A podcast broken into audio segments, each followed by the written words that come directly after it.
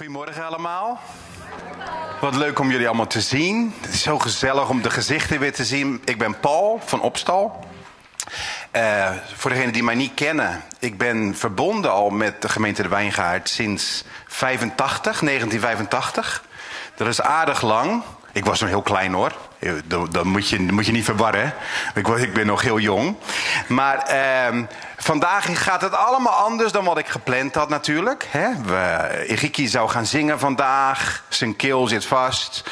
Uh, maar het maakt allemaal niet uit. Want vandaag, vanmorgen, tijdens de aanbidding... ik weet niet of jullie het ook voelden... maar de Heer was aan het werk in ons leven. En soms, wat het ons leert is... Uh, hoe meer je plant soms, dan... Dan is het allemaal eigen werk. En als je denkt van nou, wat, wat gaan we doen? Hoe gaan we het oplossen? Dan zegt God, joh, ik heb het al lang opgelost. Ik ga het al lang voor je doen. Dus ik wil jullie vandaag, eh, ook wat ik ging delen is allemaal weer in de war gegooid. maar eh, wat ik wil een beetje vertellen aan jullie wat God in Brazilië aan het doen is. Eh, die gebruik ik vaak inderdaad. Ik, ik, wil een beetje delen van wat God aan, in Brazilië aan het doen is. Maar tegelijkertijd wil ik iets delen van hoe het ons kan helpen in onze dagelijkse wandel. Om onze gedachten een beetje door God te laten veranderen. En ik wil met jullie lezen in Filippenzen. Als jullie je Bijbel of je telefoon of wat, wat dan ook bij je hebt. Dan gaan we naar Filippenzen 4. En dan wil ik daar één vers met jullie lezen. En dat is in vers 8. Dus Filippenzen 4 vers 8.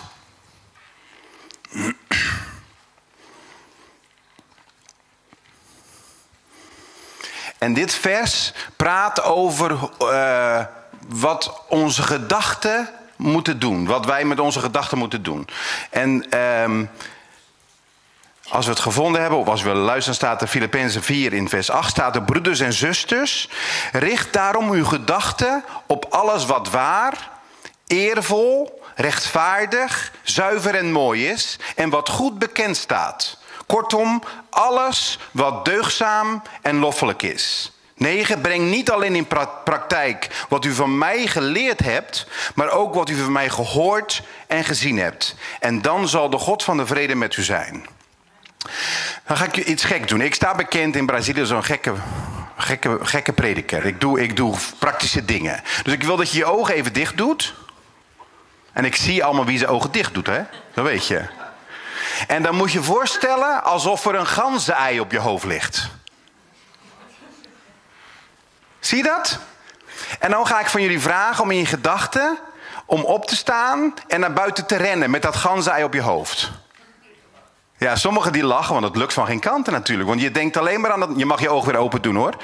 Dus, uh, toen ik in, mijn, in onze kerk erover sprak... toen had ik een muntje van, van zeg maar 1 euro. En toen riep ik iemand van wie wil er een euro verdienen? En toen waren er alle, allerlei handen gingen natuurlijk omhoog. En toen legde ik dat muntje op het hoofd... en ga me even naar achter naar voren lopen. Nou, zo werkt het ook met onze gedachten. Als, als er iets in ons leven gebeurt, of we horen negatieve gedachten, of we horen nieuws wat, wat eh, bezorgd is, waar we ons zorgen over maken, dan kan het zo zijn dat je net alsof met dat ei of met dat muntje op je hoofd, dat je daar de hele dag aan blijft denken. Want als je met iets op je hoofd loopt, dan wil je niet bewegen. Dan denk je, oh, ik mag niet, mag niet laten vallen. Het, het, het, moet daar blijven. Nou, God in dit vers wil je laten weten van, luister eens. Als je nou richt op de dingen waarvan ik vrede wil geven. De dingen die ik je geleerd heb. De dingen die ik uh, je heb laten zien. Als je daar nou aan gaat denken, dan is dat ganse ei helemaal niet meer zo belangrijk. Of dan zijn die zorgen helemaal niet meer zo groot. Want als jij je vol zet met wat God heeft voor jou de beloftes, de geweldige dingen, het volbrachte werk, dan lijkt alles ineens veel makkelijker om te dragen. Ik heb thuis in Brazilië uh, een, een sneeuwpop die als je de stekker in, in, de, in het stopcontact doet, dan gaat hij zich vullen met lucht heb, je die, heb je die gezien? Hè? Ja, dat is een prachtige sneeuwpop. Ik neem al allerlei dingen uit Amerika mee, dus die Brazilianen vinden dat heerlijk. En, dus, en dat stel ik een beetje voor als onze, als onze verbinding met Jezus. Weet je, ik zeg altijd van ik ben het zat om kerkje te spelen. Ken je dat gevoel? Van je gaat zondag naar de kerk en halleluja, prijs de Heer. Je voelt je goed, je voelt je geweldig. En dan ga je weer naar huis en dan gaat het gewone leven weer beginnen. Nou, die sneeuwpop, als je die in de, in het stek, in de stopcontact doet, dan, gaat die, dan wordt hij mooi, dan gaat hij opblazen, dan richt hij zich op, zijn neus gaat uitsteken en het is een prachtige sneeuwpop. Maar zodra je hem dan weer uit de, uit de stopcontact haalt, dan zakt hij weer in elkaar. En heel vaak is dat zo met ons leven als christen. We gaan naar de kerk, we gaan naar een dienst, we gaan naar een, een conferentie, we luisteren naar een goede preek en dan gaan we, worden we opgeblazen. Prachtig, mooi, alles goed. Maar dan ineens gaan we weer naar het werk en dan horen we weer mensen roddelen. Of dan gaan we weer meedoen met roddelen. Of dan geld, ik, ik moet die rekening betalen, het lukt niet. Uh, ja, die vrouw van mij die zit ook maar steeds te klagen. Ik word ook toch wel dik. Snap je het allemaal? Al die zorg die in je gezicht, in je gedachten naar boven komt. En ineens gaat die sneeuwpop die gaat weer zacht worden. Je, je raakt je kracht kwijt. Je raakt uh, je visie kwijt. Je raakt als het ware de aanwezigheid van God kwijt. Want je richt je daar niet op. Nou, dit vers in Filippenzen 4, vers 8 staat van nou.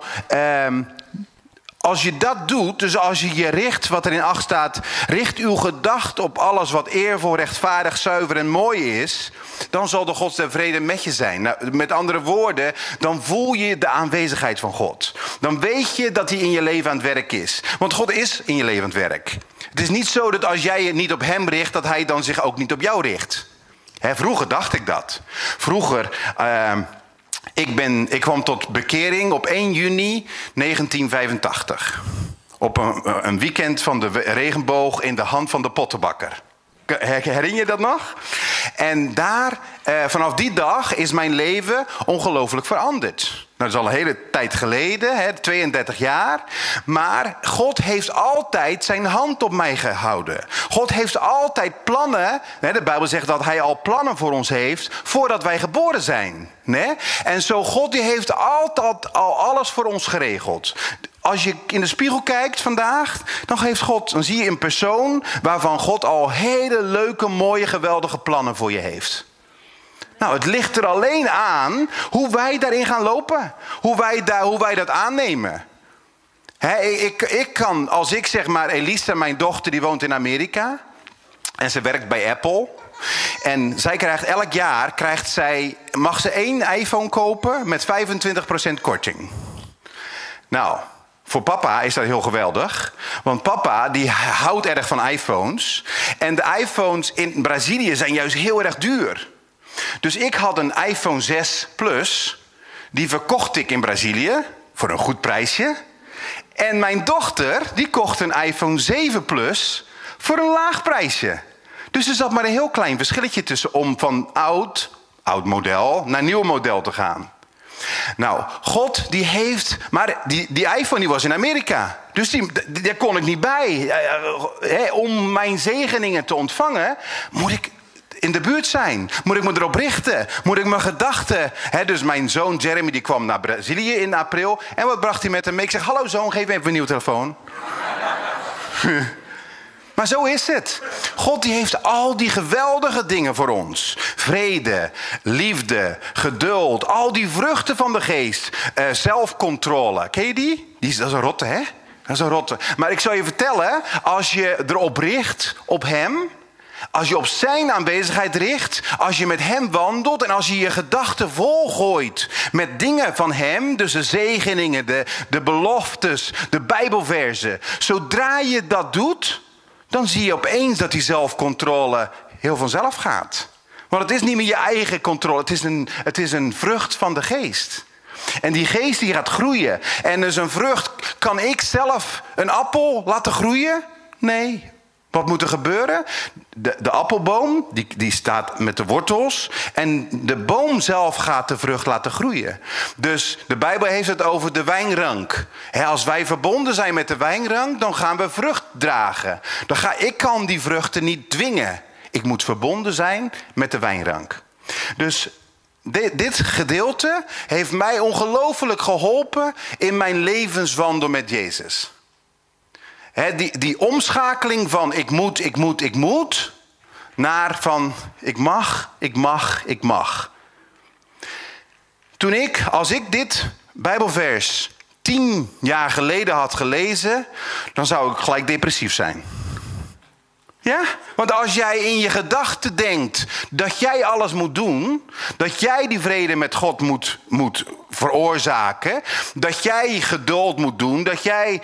Dan, dan lukt het niet. Want we, we zijn allemaal al met onze neus tegen de muur gelopen. Iedere keer opnieuw. Iedere keer als we proberen, dan lukt het niet. Dat is met zondige patronen in ons leven. We weten wel dat het niet mag, maar hoe komen we er vanaf? Stille tijd dat was een woordje, wat had, heeft, dat had zo'n geladen. Uh, hoe zeg je dat? Dat was iets van. Ik moet, je moet stille tijd houden. En als je dan over ging praten, dan hoorde je soms een van die broeders. Ik heb zo'n geweldige stille tijd gehad. Ik werd om drie uur wakker en ik heb gebeden en ik heb gelezen.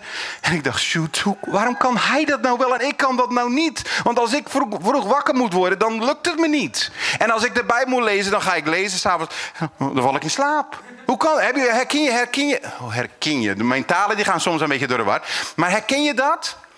Nou, Jezus die heeft door de genade aan ons aangeboden van luister eens, het is nou allemaal gewoon een relatie. Het is allemaal, je hoeft niet meer, want je hebt het al. Dus je kan gewoon bij mij zitten, je kan gewoon, dus nu mijn stille tijden, je moet me soms in, in de auto horen gillen. Met, met Spotify aan en dan de, de worship lieden. Nou, dat wil je niet horen. Maar ik weet zeker dat Jezus ervan geniet.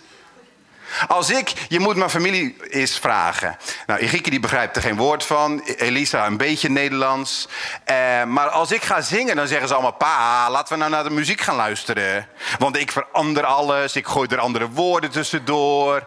En, maar voor mezelf vind ik het lekker. Nou, dat is ook een deel van onze stille tijd. Want wat is stille tijd nou eigenlijk? Een relatie met God. Dus als jij getrouwd bent, je hebt verkering of wat, vriendschappen, wat moet je doen om dat te onderhouden? Is gewoon contact hebben. Nou, stel je nou eens voor dat ik met Jill sta. Van hey Jill, vandaag om drie uur tot tien over drie heb ik even tijd om stille tijd met je te houden. Lukt niet, hè? Maar waarom doen we dat met God dan zo? Als, de, als het Nieuwe Testament, dat staat vol over relatie, over intimiteit, over vrede, over liefde, over geduld en al dat soort dingen. Nou, dat, daar ga ik, daar, dat wil ik een beetje doorgeven. Brazilië, wij zitten dus al 19 jaar in Brazilië. Tenminste, in november wordt het 19 jaar. Als je me gaat vragen van nou, hoe snel is dat voorbij gegaan, dan 19 jaar. Ik kan er niet eens wat bij indenken, want dat lijkt een eeuwigheid. En wij gingen daar naartoe. Uh, onze kinderen die waren twee en vier jaar oud. Jeremy die is er niet. Die nee, Elise en Jeremy wonen in Amerika. In Amerika krijg je een weekje vakantie per jaar. Dus Jeremy die was al naar Brazilië geweest afgelopen april. Uh, april dus die kon niet komen. En... Uh, dus, dus die wonen daar nu.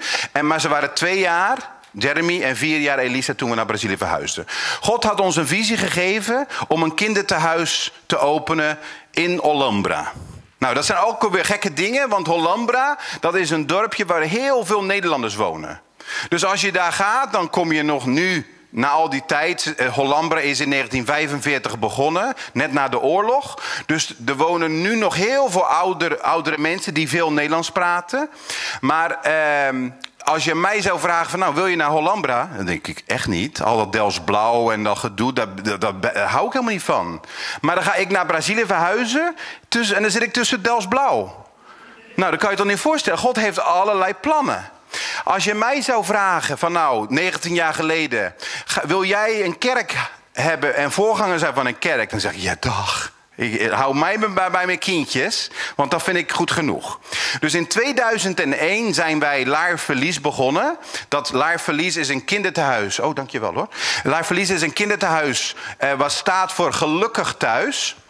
En op 1 mei, 9, of 1 mei 2001 is dat geopend. En van die datum tot nu zijn er ongeveer 1500 kinderen langsgekomen. Er zijn heel veel kinderen.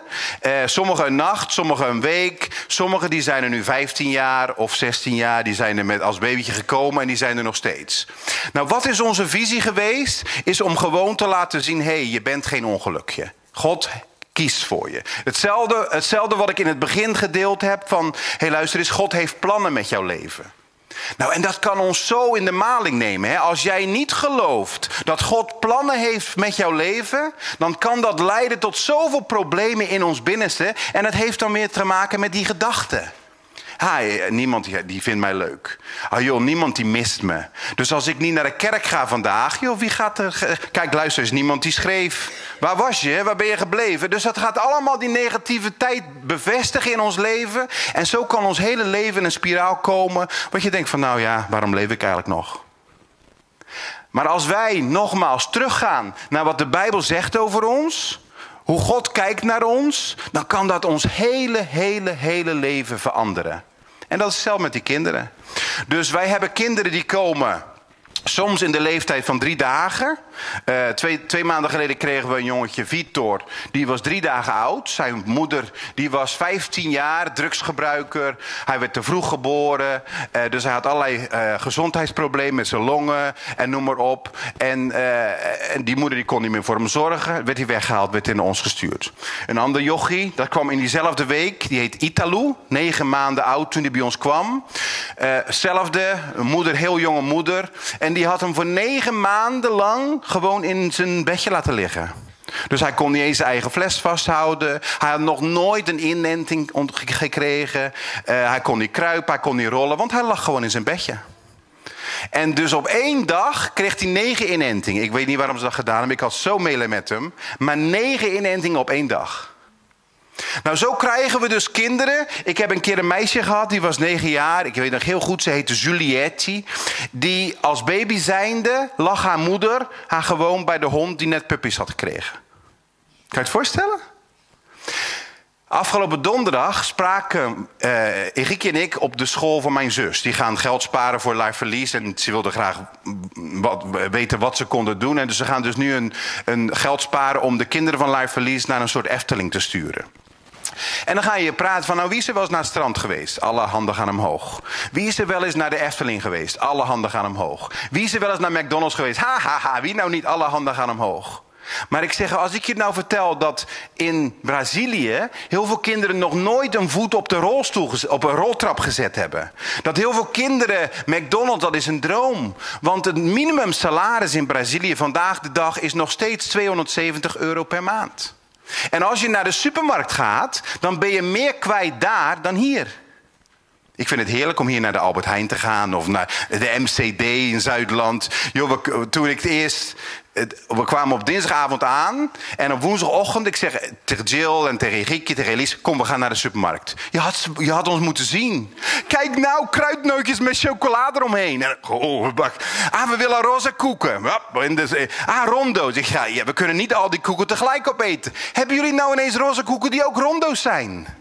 Heb je die al gezien? Die zijn we toch lekker? Maar, maar, wat ik eigenlijk wil laten zien is van luister eens, ons leven is zo goed, maar we richten ons heel vaak op het negatieve. Het is nooit goed genoeg. Als je, als ik, als je Facebook, nou, ik zat daar met Marianne over te praten. Facebook vandaag de dag, ik weet van alles van jullie. Als, als, jullie vrienden zijn op mijn Facebook, weet ik precies wat je gisteren gedaan hebt. Weet je ook wat ik gisteren gedaan heb. Is dat, dat is toch hartstikke leuk? Maar heb je ook al ontdekt dat je van Facebook zoiets negatiefs kan maken? Uh, wil je alsjeblieft om me bidden? Want uh, God weet wel waarom.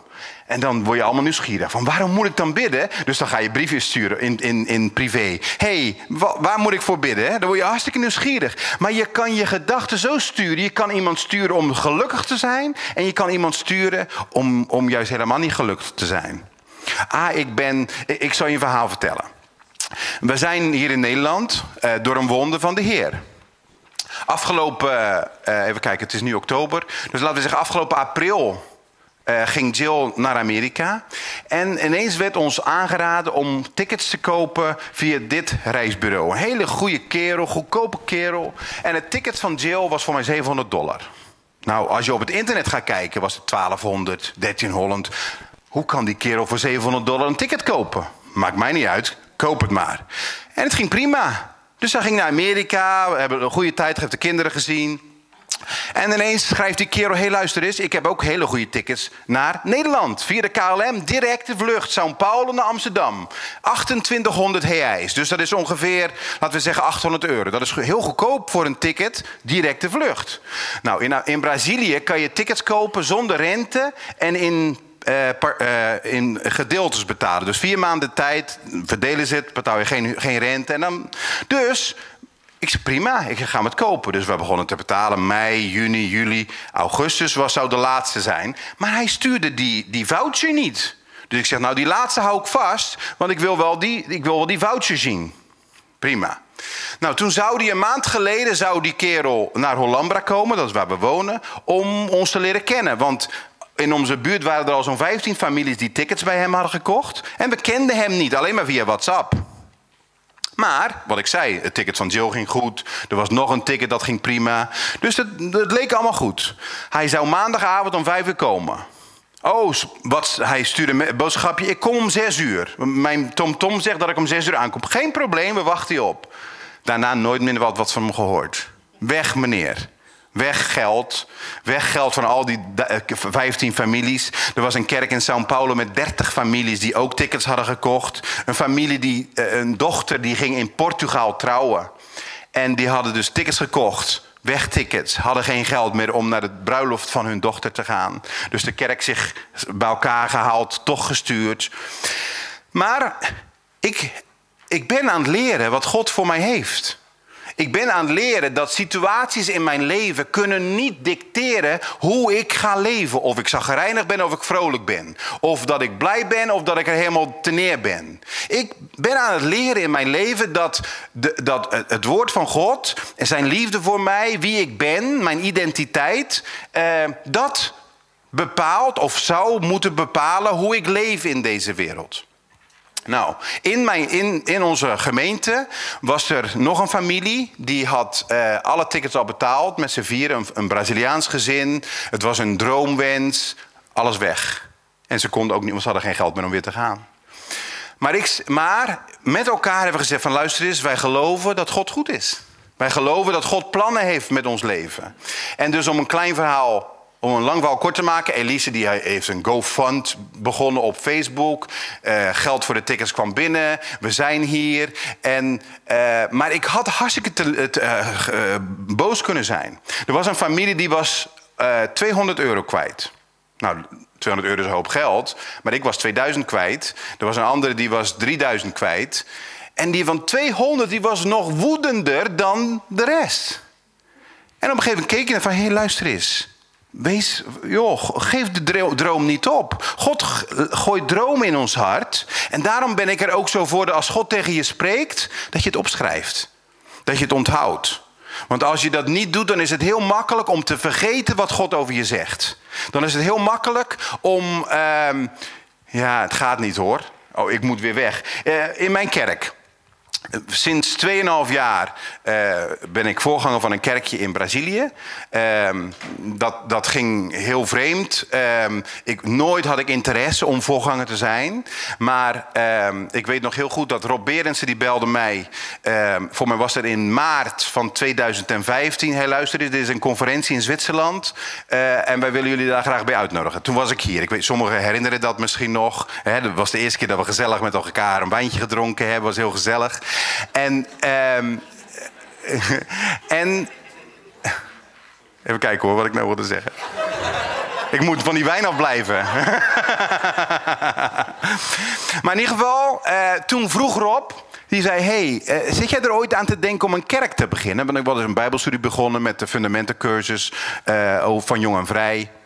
En uh, toen zei ik, zeg Rob, nee hoor, dat zie ik nog niet zitten. Ik, er is, we zijn betrokken bij een kerk waar er een voorganger van is. En ik zie dat niet zitten om een kerk te beginnen. Want dan zou ik hem pijn doen als vriend. Van, ik ga een kerk beginnen, de helft gaat met mij mee. Daar, daar hebben we al genoeg van in de wereld.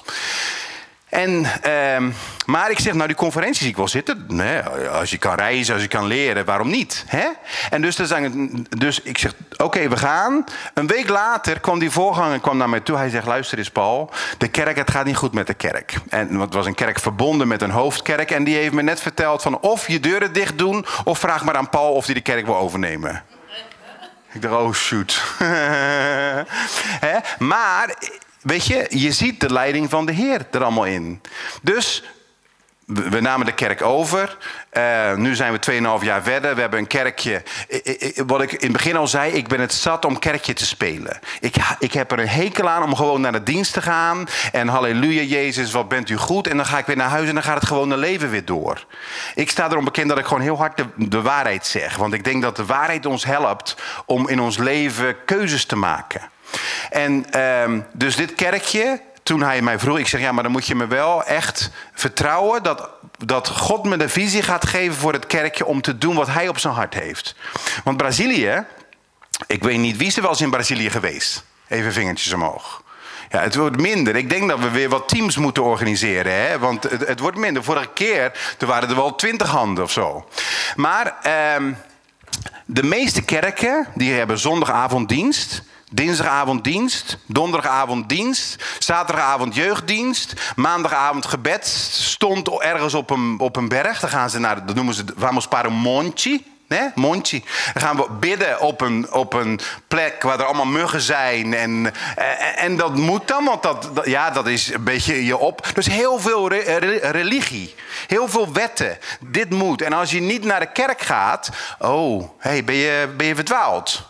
Of als je je tiende niet geeft en je auto gaat kapot. Oh ja, maar dat komt dat je je tiende niet gegeven hebt.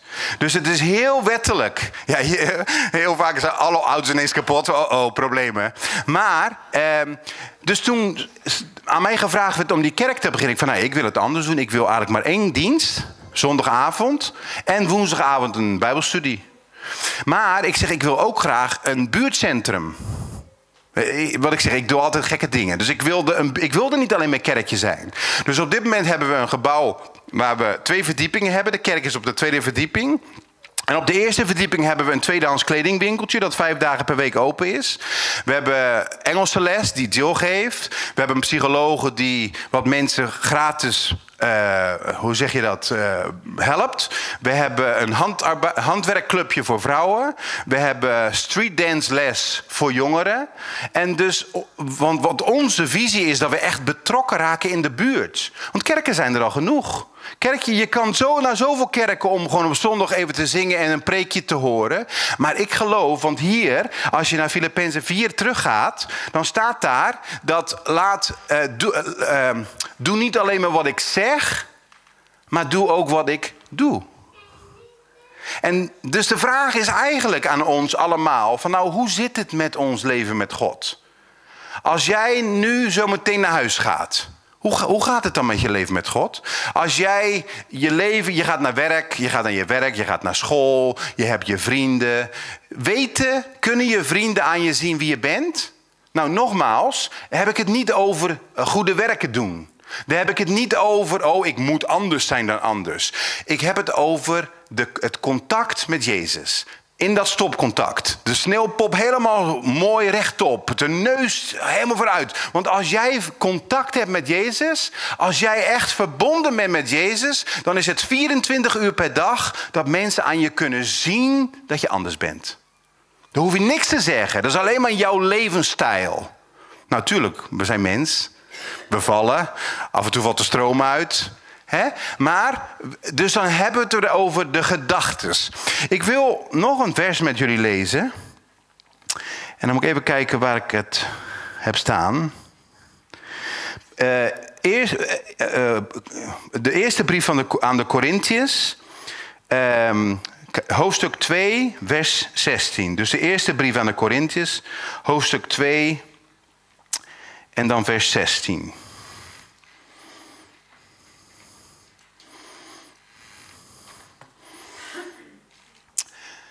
En dan staat er dit. bovendien staat er in de boeken: wie kent de gedachten van de Heer? Wie zou hem raad kunnen geven? En dan staat er heel frappant: wij hebben de gedachten van Christus.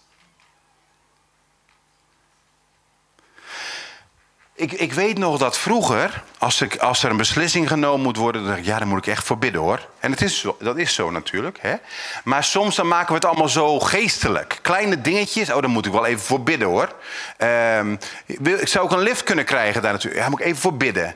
Uh, een beetje overdreven natuurlijk, maar herinner je het een beetje? En dus toen ik Jezus aannam, 1 juni 1985, wat gebeurde er met mij? God die bezegelde die beslissing met zijn Heilige Geest. Dus die woont in mij.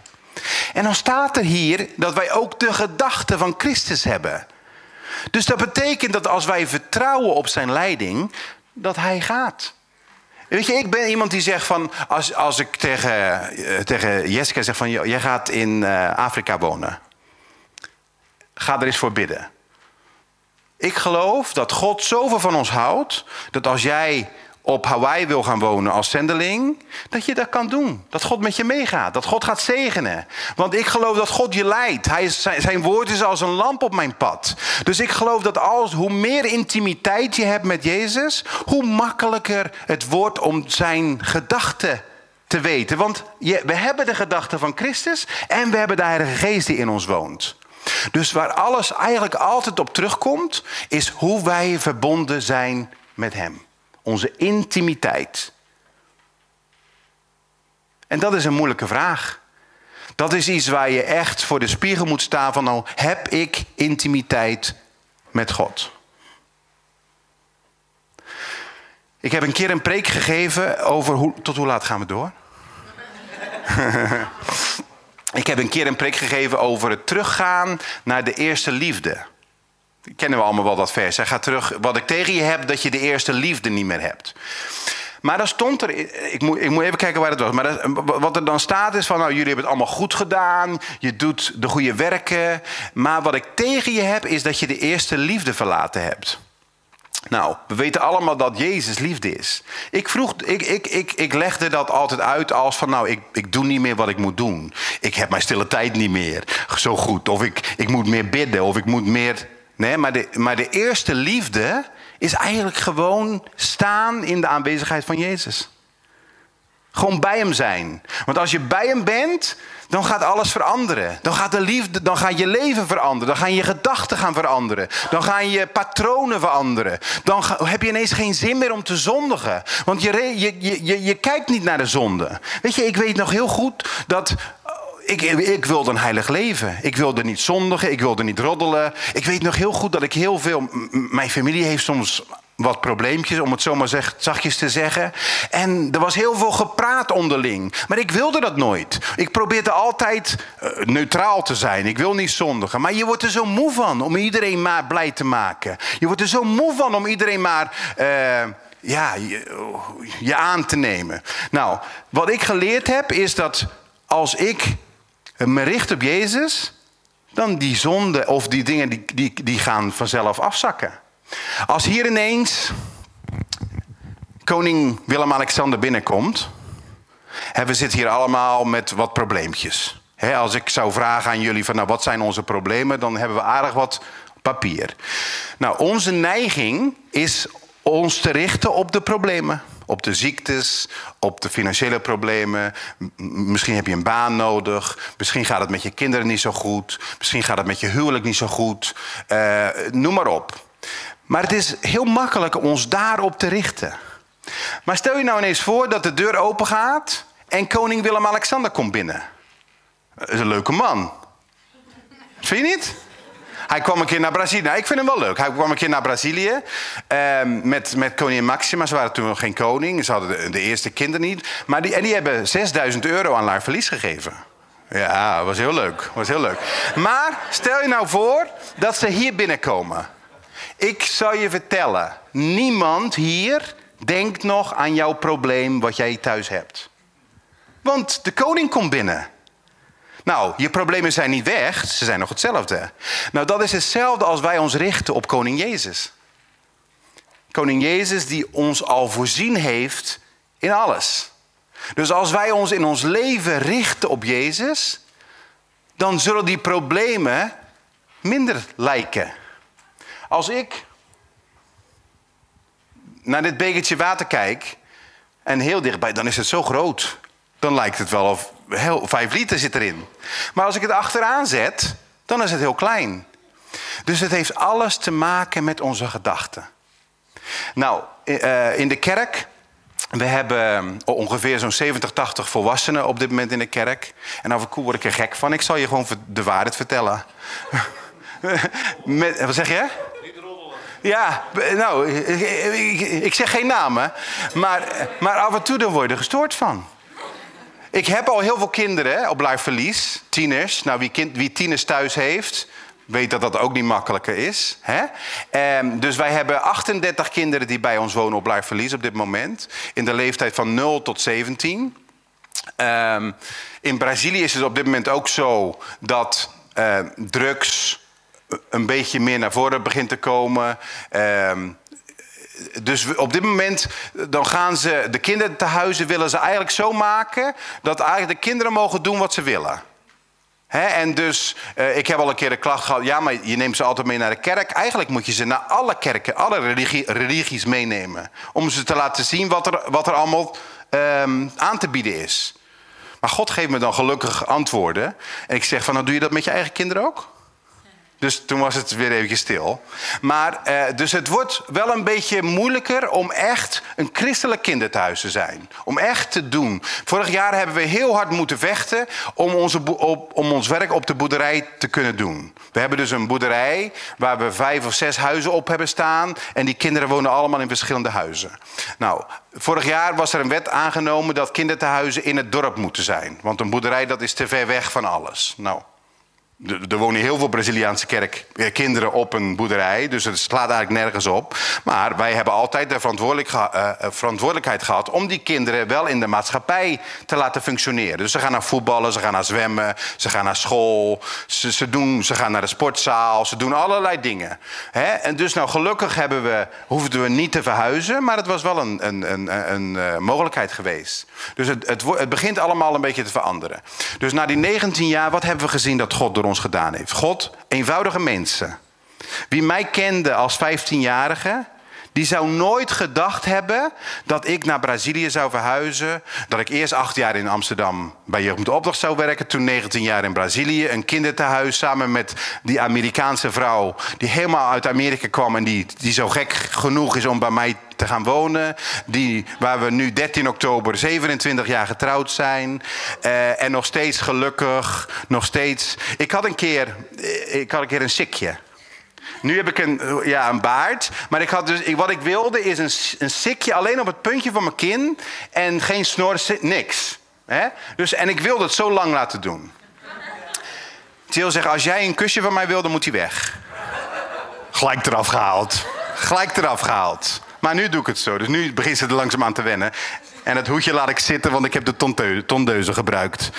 Maar wat ik eigenlijk aan jullie door wil geven, eigenlijk is gewoon, luister eens. Je moet met het stopcontact verbonden blijven. Niet alleen op zondagochtend. Laat niet Casper en Hilde voor jullie, uh, jullie geestelijk eten geven en dat is dan weer genoeg voor de week. En je weet precies tegen wie ik het heb. Je weet precies waar ik het over heb. Want als je niet thuis komt en je luistert naar goede muziek, je, luistert, je kijkt goede dingen op tv. Af en toe moet je gewoon het kanaal een beetje veranderen. Weet je, heb je dat ook wel eens een beetje eh, op Netflix? Tegenwoordig hebben we allemaal Netflix, geweldig. Maar dan ga je een serie kijken en dan is de taal zo verschrikkelijk en dan zie je allerlei, allerlei verschillende scènes en dan is de neiging, ja, maar het verhaal is zo goed. Laten we even doorkijken. Maar het gaat er wel in. Het gaat wel in je gedachten. Heb je waar ik het over heb? Er is, een, er is een vers in de Bijbel dat zegt: geloof komt door te horen. Het horen van het woord van God. Dus hoe meer jij van God hoort, hoe meer jouw geloof gaat groeien. En hoe meer jij geloven kan dat God wonderen kan doen in jouw leven. Dat God wonderen kan doen in je familie. Dat God wonderen kan doen in je kerk. Dat God wonderen kan doen in Barendrecht. Dat God wonderen kan doen in Nederland. Dat God wonderen kan doen in de hele wereld. God is groot. Maar om hem, om dat, daarvan overtuigd te zijn, moet je hem leren kennen. Hoe kan, hoe kan ik jullie nou garanderen dat als je bij mij in de auto stapt en ik zeg tegen jullie, ik ben de beste chauffeur in de hele wereld.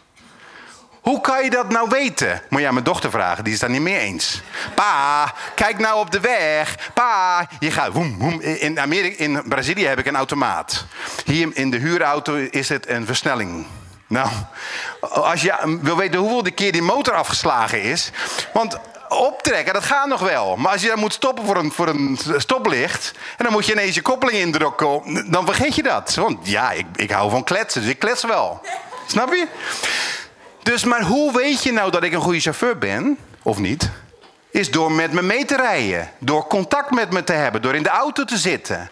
Hoe weten jullie nou dat God zo'n goede God is dat hij alles het beste met je voor heeft? Dat hij alle beloftes voor je heeft? Is door hem te leren kennen. Door over hem te horen. Door ervaringen met hem op te doen. Want als je dat niet doet, dan kan ik wel tegen je zeggen: God wil je genezen. Maar als je dat nooit gezien hebt, als je dat nooit voelt, als jij, niet, als jij denkt dat God een boze God is in plaats van een vader, dan kan ik wel van alles zeggen.